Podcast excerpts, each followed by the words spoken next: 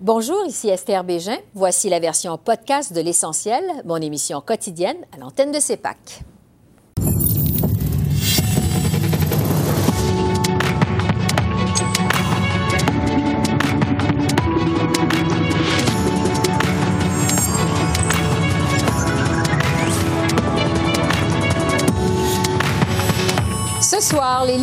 Dévoilent finalement leur plateforme électorale et prévoient des dépenses trois fois plus élevées que des revenus. Le ministre sortant Stephen Guilbeault répond à nos questions. Le programme libéral et les défis des chefs au premier débat de jeudi. Nos observateurs Sheila, Marc-André, Farouk et Richard nous disent ce qu'ils en pensent. L'accès à la propriété, un des enjeux dominants de cette première moitié de campagne. Avec Denis Doucet du réseau Multiprêt et Paul Cardinal de l'APCHQ, on analyse les promesses des différents partis.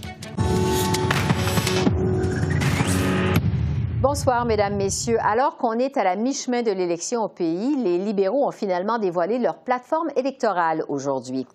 En campagne à Toronto, Justin Trudeau a présenté son plan qui prévoit des dépenses de 78 milliards de dollars au cours des cinq prochaines années et des nouvelles recettes de 25 milliards. La plateforme libérale contient une série de promesses déjà annoncées, comme par exemple le plan national de garderie abordable, les investissements ciblés en santé et des mesures pour un meilleur accès à la propriété. Seule source de revenus supplémentaires, les libéraux proposent de taxer les grandes banques et les plus riches. Le plan libéral reprend aussi la promesse de rendre obligatoire la vaccination des fonctionnaires et des passagers et prévoit une loi pour que les entreprises qui décident d'exiger une preuve de vaccination puissent le faire sans crainte d'être poursuivies. Parmi les autres nouveautés, un crédit d'impôt de 1 650 dollars pour les aînés qui souhaitent continuer de travailler. Au total, la plateforme libérale prévoit un déficit de 157 milliards cette année et aucun retour à l'équilibre budgétaire à l'horizon on est sur la bonne voie parce qu'on a été là pour appuyer les petites entreprises, pour appuyer les travailleurs, pour investir dans la recherche et l'innovation. Et c'est exactement ce qu'on va continuer de faire avec un plan responsable, prudent et aussi transparent. On parle de ces chiffres justement parce qu'on les a partagés en détail dans notre plateforme. Et là-dedans, les autres parties sont pas en train de partager leurs chiffres, n'ont pas partagé leurs euh, projections, à part de, dire avec une pensée magique que l'économie va croître à 3 pour les dix prochaines années, ce qui n'est jamais passé dans la, dans la vie de notre pays. De passage à Montréal, au bassin Peel, le chef néo-démocrate Jock Meeting a promis d'utiliser les terrains fédéraux disponibles pour y construire des logements sociaux. Le NPD promet de lever la TPS sur des projets de construction qui feront une place importante aux logements abordables et euh, utiliser les investissements fédéraux pour soutenir autant les promoteurs que les citoyens. À Montréal, lui aussi, le chef du Bloc québécois a promis de lutter pour que la charte de la langue française s'applique aux entreprises de compétences fédérales, comme l'exige le gouvernement du Québec dans son projet de loi 96. Enfin, à Ottawa, les conservateurs ont annoncé leur plan pour les infrastructures en investissement dans le transport en commun à Toronto, le prolongement du SkyTrain à Vancouver et le troisième lien entre Québec et Lévis. Erin O'Toole en a profité pour critiquer au passage la plateforme des libéraux. Les Canadiens, les Québécois méritent mieux qu'un gouvernement avec des promesses recyclées euh, dans le, plateforme de M. Trudeau. Euh, les Canadiens méritent un plan pour notre avenir, pour les emplois, pour euh, notre économie. Et ça serait mon approche, un plan d'action et un gouvernement éthique aussi. Et je reviens justement sur la plateforme libérale présentée en ce jour 18 de la campagne électorale avec Stephen Guilbeault, ministre du patrimoine et candidat à sa réélection dans la circonscription montréalaise de Laurier-Sainte-Marie. Bonsoir, M. Guilbeault. Bonsoir, Esther. On vient d'entendre le chef conservateur, M. O'Toole, qui vous reproche de recycler vos promesses, les libéraux. Qu'est-ce qu'il y a vraiment de nouveau dans cette plateforme électorale que vous avez présentée aujourd'hui? Ben, beaucoup de nouveautés sur plusieurs enjeux qui sont d'une grande importance pour la population canadienne. On pourrait penser au logement, par exemple. Or, que ce soit le logement social, que ce soit l'accès au logement, notamment pour les jeunes, nous avons publié toute une section de notre, de notre plateforme qui ne porte que sur cette question-là. Donc, faciliter l'accès à la propriété, plus de logement social, euh, mettre un moratoire sur, sur les investissements spéculatifs d'investisseurs étrangers dans le secteur du logement au Canada, un moratoire de deux ans. Un, le logement est un enjeu complexe. Il y, a, il, y a, plusieurs problématiques, plusieurs solutions. Alors, tous ces éléments-là, ce sont des éléments, dans certains cas, qui s'inscrivent dans la continuité de, notre, de la première politique nationale sur le logement que nous avons mis en place, mais plusieurs éléments nouveaux dans la plateforme. En environnement, euh, on va plus loin euh, qu'à peu près n'importe qui. On, nous plafonnons les émissions de gaz à effet de serre du secteur du pétrole et du gaz à leur niveau actuel et ces émissions-là vont devoir diminuer d'année en année euh, au, cours, au cours des prochaines années. Élimination des subventions aux combustibles fossiles dans le cadre d'une entente qui est intervenue au G20. L'échéancier pour l'ensemble des pays du G20, c'est 2025.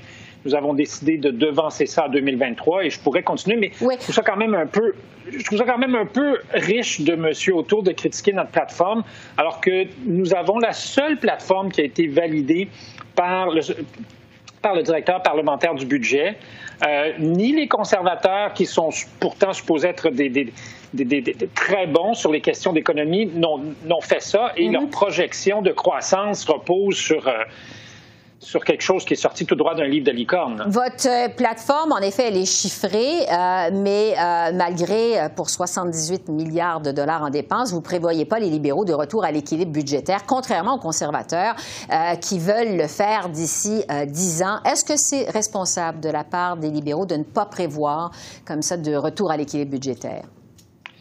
Écoutez, je pense que honnêtement, de, de de faire des projections comme ça sur 10 ans, c'est ça qui était responsable. Alors, nous, ce qu'on dit, c'est qu'au cours des prochaines années, il va y avoir une réduction des dépenses. On va se diriger de plus en plus vers un, budget équilibré. Mais l'exercice que l'on propose, et, et c'est comme ça que ça se fait normalement, c'est sur une période de 5 ans.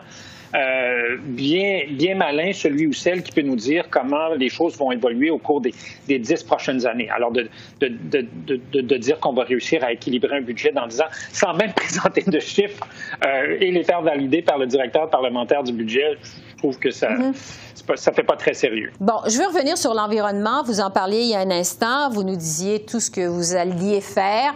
Euh, on sait que l'environnement, c'est une priorité des électeurs canadiens dans cette campagne électorale, mais je veux revenir sur votre bilan, euh, les libéraux, des dernières années.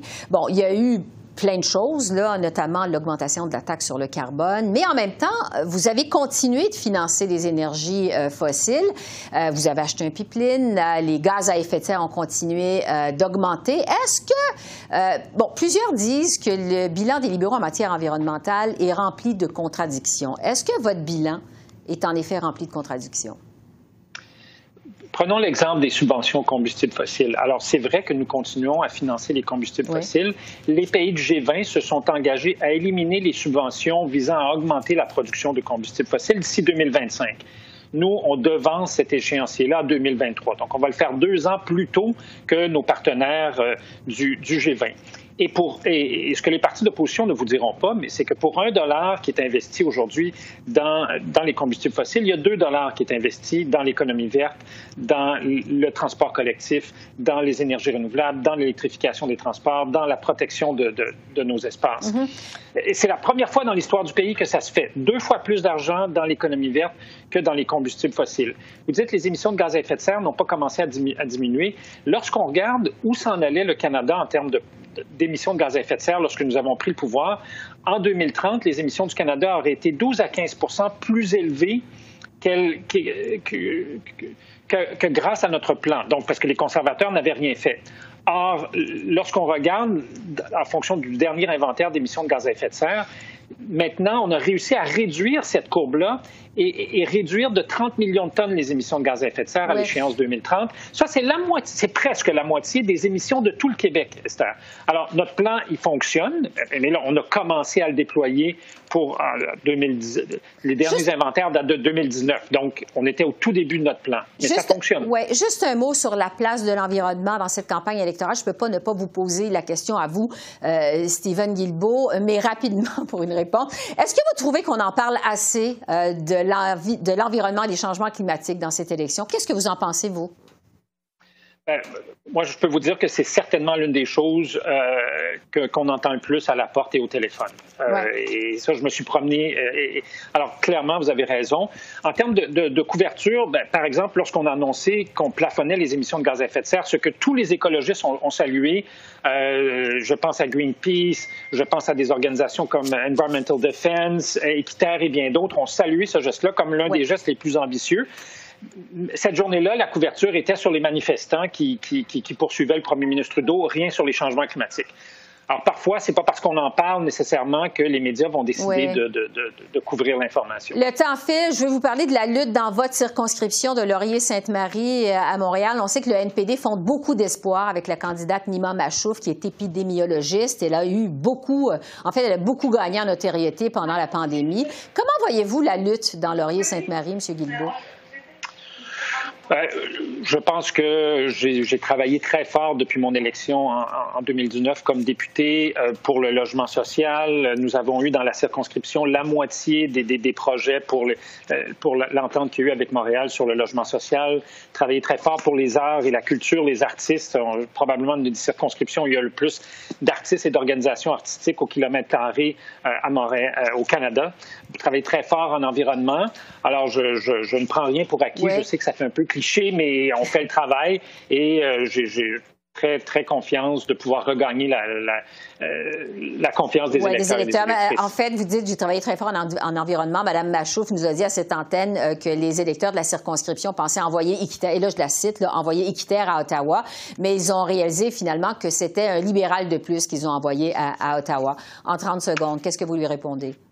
Euh, je pourrais, vous, je pourrais lui répondre que des, euh, des, des, élus municipaux ont salué mon travail en matière environnementale, des militants écologistes, des, euh, des journalistes ont parlé de, du rôle que j'ai joué euh, dans, dans, le cadre de, de, de, la lutte au changement climatique. Et moi, je pense que les, les électeurs et les électrices ont, ont voté pour moi. Mm-hmm. euh, et, certains espéraient peut-être que, que, que, que j'allais être ministre de, de l'Environnement, mais je pense qu'on on peut travailler en environnement tout en étant ministre du patrimoine ou en étant ministre des Finances. Ou... L'environnement, ce n'est pas l'affaire d'une seule personne autour de la table du cabinet. Il faut que ce soit l'affaire de tout le monde. Et, ça a été le cas avec notre gouvernement. En tout cas, c'est une circonscription qu'on suit de près. On a hâte de voir euh, comment ça va se dérouler le soir du... Euh, les résultats le soir du 20, septembre. Stephen Guilbeault, ministre du patrimoine et candidat euh, dans Laurier-Sainte-Marie. Merci beaucoup. Merci à vous. Au revoir. Et on va revenir sur la plateforme des libéraux qui a été déposée euh, aujourd'hui, au jour 18 de la campagne électorale. Ce sera d'ailleurs notre premier sujet de discussion avec euh, nos euh, observateurs. Sheila, Marc-André, Farouk et Richard, que je retrouve avec plaisir. Bonsoir à vous quatre. Bonsoir, Esther. Bon, Farouk, je vais commencer avec vous parce que, bon, on entend souvent que les libéraux copient les néo-démocrates dans leur programme. Qu'est-ce que vous avez pensé de cette plateforme qu'a déposée Justin Trudeau aujourd'hui? Bien, un, je voudrais souhaiter la bienvenue à M. Trudeau dans la campagne. C'est le fun d'avoir déposé une plateforme, surtout que c'est lui qui a déclenché la campagne. On se serait dit qu'il aurait été prêt depuis le début. Mais comme vous le dites, moi, ce, que, ce qui me dit, le fait qu'il n'avait pas déposé de plateforme, je me disais qu'à la fin, il va mettre son nom sur la plateforme du NPD. Ça doit être ça qu'il doit attendre. Et effectivement, ça ressemble à beaucoup de dépenses. Donc, on, on est dans les, dans les plates-bandes du NPD et euh, pour bonne cause pour M. Trudeau, parce qu'il a besoin de son flanc gauche pour rattraper M. O'Toole. Il y a deux priorités pour M. Euh, Trudeau euh, pour les trois dernières semaines, c'est rattraper son flanc gauche et assurer que le Québec reste, reste dans sa poche. C'est deux défis assez colossaux, surtout si on voit ses chiffres personnels se détériorer de semaine en semaine. Bon, parlant de chiffres, Marc-André, contrairement aux conservateurs, les libéraux ont présenté euh, une plateforme chiffrée. c'est des chiffres de budget, là, pas mhm. des chiffres de, sondage, euh, mais pas de retour à l'équilibre budgétaire à l'horizon. Euh, qu'est-ce que vous en avez pensé de cette plateforme, vous? Oui, ben il faut faire attention tout d'abord. Les libéraux sont contents de dire qu'ils ont donné des chiffres, mais c'est environ une dizaine de, de, promesses qu'ils ont envoyées là, au directeur parlementaire du budget. M. O'Toole attend toujours les siennes, lui a envoyé l'ensemble de sa plateforme. J'imagine que ça va arriver au cours des prochains jours. le directeur parlementaire du budget qui est très occupé en cette période électorale. Euh, ben, en, fait, moi, ce que, au-delà des chiffres, au-delà mm-hmm. des, c'est vrai que euh, le, déficit est énorme et ça, M. Trudeau s'en préoccupe peu. Euh, moi, ce que je cherchais, c'est les grandes idées dans cette plateforme-là, les grandes idées pour justifier cette élection, pour faire en sorte que M. Trudeau, dans quelles idées dans sa plateforme n'aurait pas passé le test du Parlement qu'il avait devant lui, un Parlement minoritaire, bien entendu. Et j'ai pas trouvé des idées qui n'auraient pas obtenu l'appui soit des, du Bloc québécois ou du NPD. Et ça, ça va rester, je pense, là, un caillou dans son soulier de ne pas être capable d'expliquer vraiment pourquoi il voulait déclencher cette élection-là. Richard, votre avis sur cette plateforme électorale? Ah, écoutez, euh, avec les libéraux, chasser le naturel, il revient vite au galop. C'est de l'intrusion dans les provinces. Quand on pense au système de santé, euh, d'aller chercher des médecins à la hauteur de 700, 7500 euh, médecins et infirmières, qui est carrément de la compétence provinciale. c'est aussi toute la question des 100 premiers jours. Alors qu'il parle qu'il va remettre euh, sur la, table de travail euh, le projet de loi C10 qui était déjà rendu au Sénat. Si on n'avait pas été en élection, ce serait une chose qui deviendrait réalité en septembre. La même chose avec la euh, revisiter la loi sur les langues officielles, ce serait déjà en place et les thérapies de conversion également. Donc, M. Trudeau fait la démonstration qu'il est allé en élection que pour satisfaire le Parti libéral en espérant d'aller chercher une majorité. Et euh, ce qu'on s'aperçoit probablement aussi, c'est que les libéraux euh, regardent les sondages comme tout le monde et s'aperçoivent qu'ils perdent euh, dans la course présentement pour avoir une majorité. Donc, ce n'est pas un programme qui étonne, c'est de l'intrusion dans les provinces un peu comme les NPD ont tendance à faire également. Sheila, vous venez d'entendre vos collègues. Qu'est-ce que vous répondez à ces critiques? Mais en ce qui a trait la bataille des chiffres, c'est très difficile. Monsieur euh, O'Toole dit qu'il va combler le déficit dans 10 ans, mais il n'y a aucun chiffre sur ces projets de loi. Alors, on a tous le même problème de chiffres. Mais je pense que la plateforme permet les libéraux de parler sur trois choses importantes pour diviser euh, le vote euh, avec les conservateurs. Une, c'est la question de la santé. deux, c'est la question de l'environnement. Et trois, c'est la question des garderies. Sur ces trois points-là, les libéraux sont plus proches à la pensée de la population et les conservateurs ne le sont pas. Ce qui fait que euh, ce seront les, euh, les, grands thèmes des trois semaines qui s'en viennent et ça peut changer les choses. Bon, parlant des choses euh, qui s'en viennent, là, ce qui s'en on est à mi-chemin dans la campagne électorale, jour 18, je le disais d'entrée de jeu. Euh, cette semaine, en fait, ça débute la saison, je dirais, la, saison des débats avec le face-à-face de demain à TVA. Ce sera la première fois, en fait, dans cette campagne que les chefs vont avoir l'occasion de s'affronter directement euh, depuis, donc, que cette élection a déclenché. Euh, c'est devant un auditoire francophone. Richard, je vais commencer avec vous. Euh, quel est le plus grand défi d'Yves-François Blanchette demain euh, lors de ce face-à-face de TVA? Ben, c'est de faire une fois de plus la démonstration qu'il faut amener le plus, il faut élire le plus de députés du Bloc québécois pour siéger à Ottawa, pour défendre les intérêts du Québec et surtout qu'on s'enligne vers un autre gouvernement minoritaire.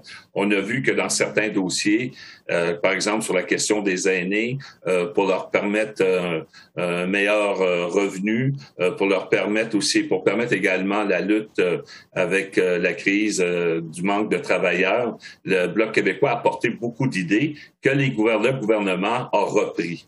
Donc, l'importance d'un grand nombre de députés du Bloc est nécessaire pour s'assurer que le Québec est sa juste part qui lui revient de droit. Donc, le message qui doit être euh, véhiculé demain par Yves-François Blanchet. Farouk, quel est le plus grand défi de Jock Meeting demain?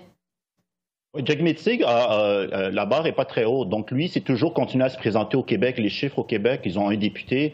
Euh, donc, de, la part de leur propre campagne, les, euh, les, les comtés ciblés sont assez réduits. Donc, M. Singh, demain, son, son, objectif, c'est de continuer à se présenter, continuer à présenter les idées de, du NPD, taxer les riches, aider les gens et surtout attaquer M. Trudeau, se concentrer sur M. Trudeau. Pourquoi?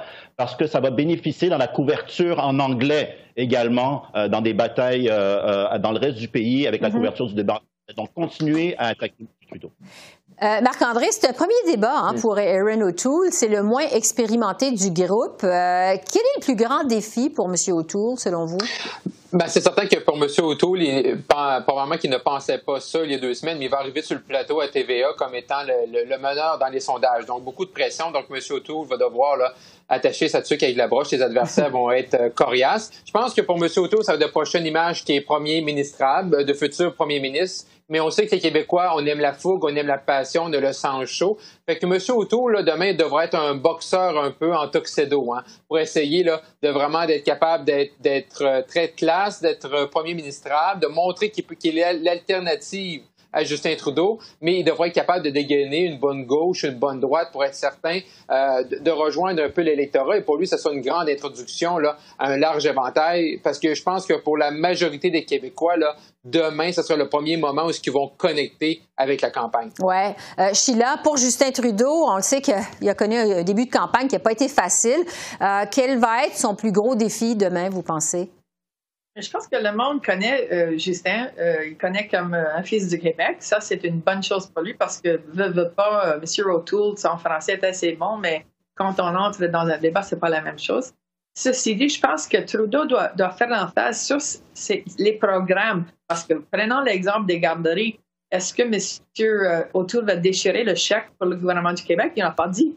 il va forcer ces questions-là sur les plateformes c'est ça qui intéresse les Québécois, pas nécessairement des, campagnes de, vision boxeur. Oui, il risque d'y avoir plusieurs questions justement sur cette entente entre Québec et Ottawa sur les euh, garderies. Alors, c'est à suivre demain dans ce cette première confrontation entre les chefs, euh, ce face-à-face de TVA. Sheila, euh, Marc-André, Richard et Farouk, on va avoir l'occasion de s'en reparler la semaine prochaine. Merci. On se retrouve donc mercredi prochain. Au revoir. Merci. Au revoir.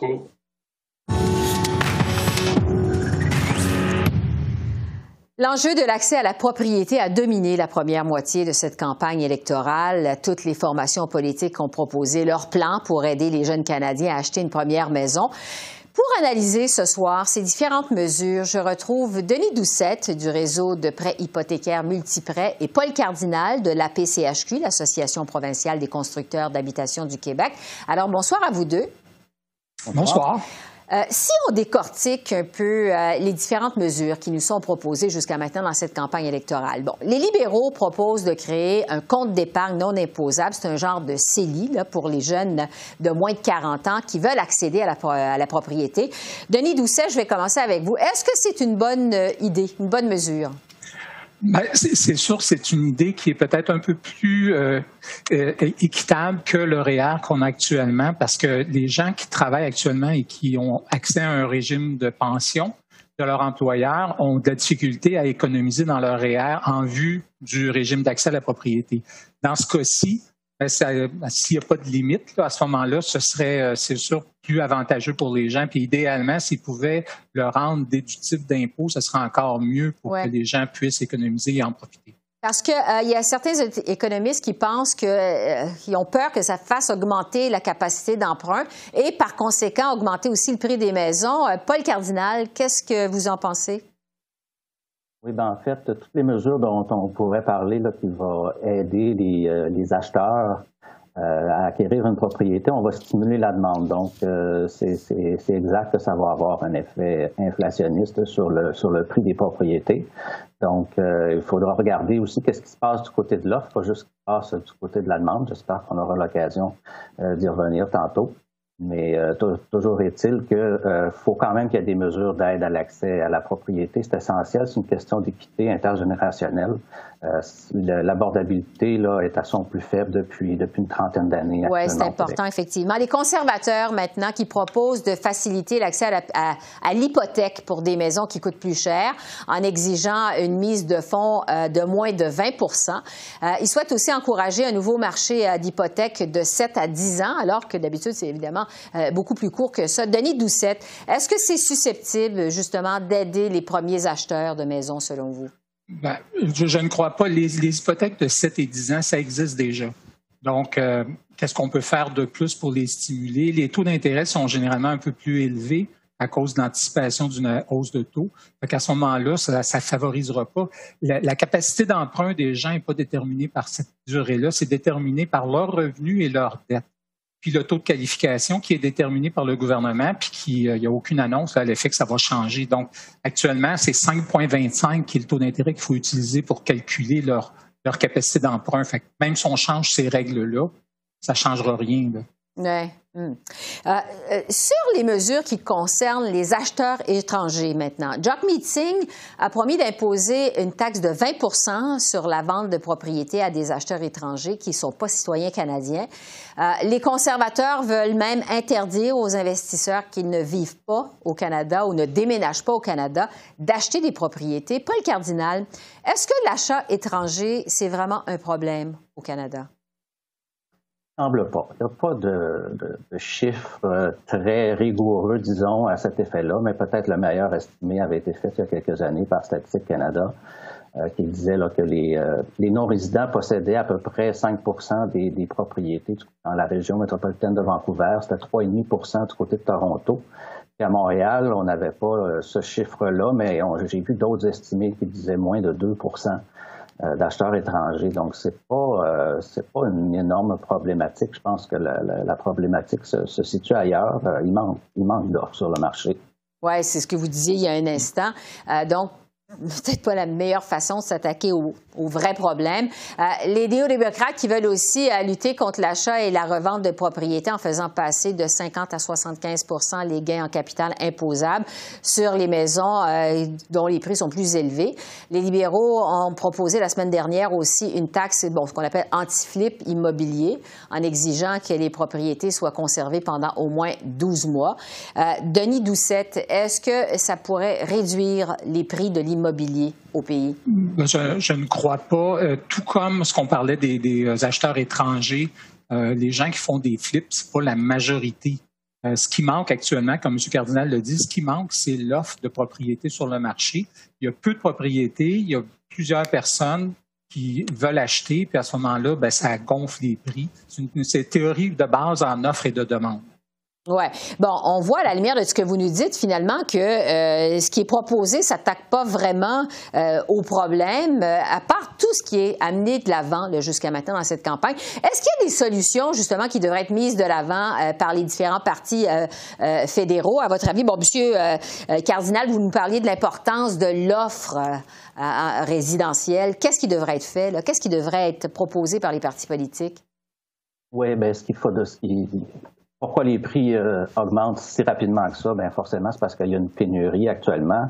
On a toujours joué sur la demande, mais euh, c'est une question d'offre aussi. On a probablement sous-construit euh, au Canada puis au Québec là, au cours des dernières années. Moi, j'estime même qu'on a un déficit d'entre 40 et 60 000 logements euh, que ce soit pour propriétaires occupants ou pour euh, comme logement locatif. Donc, il faut trouver des façons de stimuler la construction. Pour ça, il faut rendre les, euh, les constructions neuves plus, plus faciles et plus abordables. Il y a deux choses qui peuvent être faites selon nous.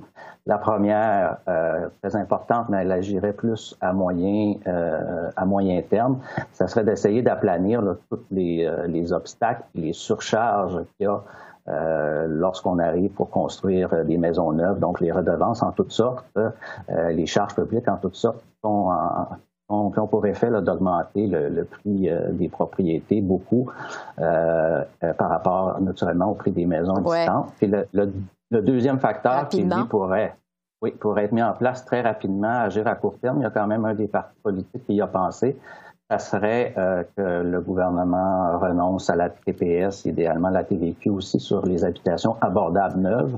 Mhm. On viendrait de, couper 15 tout de suite dans le prix des propriétés neuves. Donc, des euh, suggestions qui, on l'espère, vont trouver écho dans cette campagne électorale. Paul Cardinal, Denis euh, Doucette, merci beaucoup à vous deux. Merci de vos lumières. Merci. Ça m'a fait plaisir. Alors voilà, c'est comme ça qu'on a vu l'essentiel de l'actualité de ce 18e jour de la campagne électorale au pays. Esther Bégin qui vous remercie d'être à l'antenne de CEPAC, la chaîne d'affaires publiques par câble. Je vous souhaite une excellente fin de soirée et je vous dis à demain. Au revoir.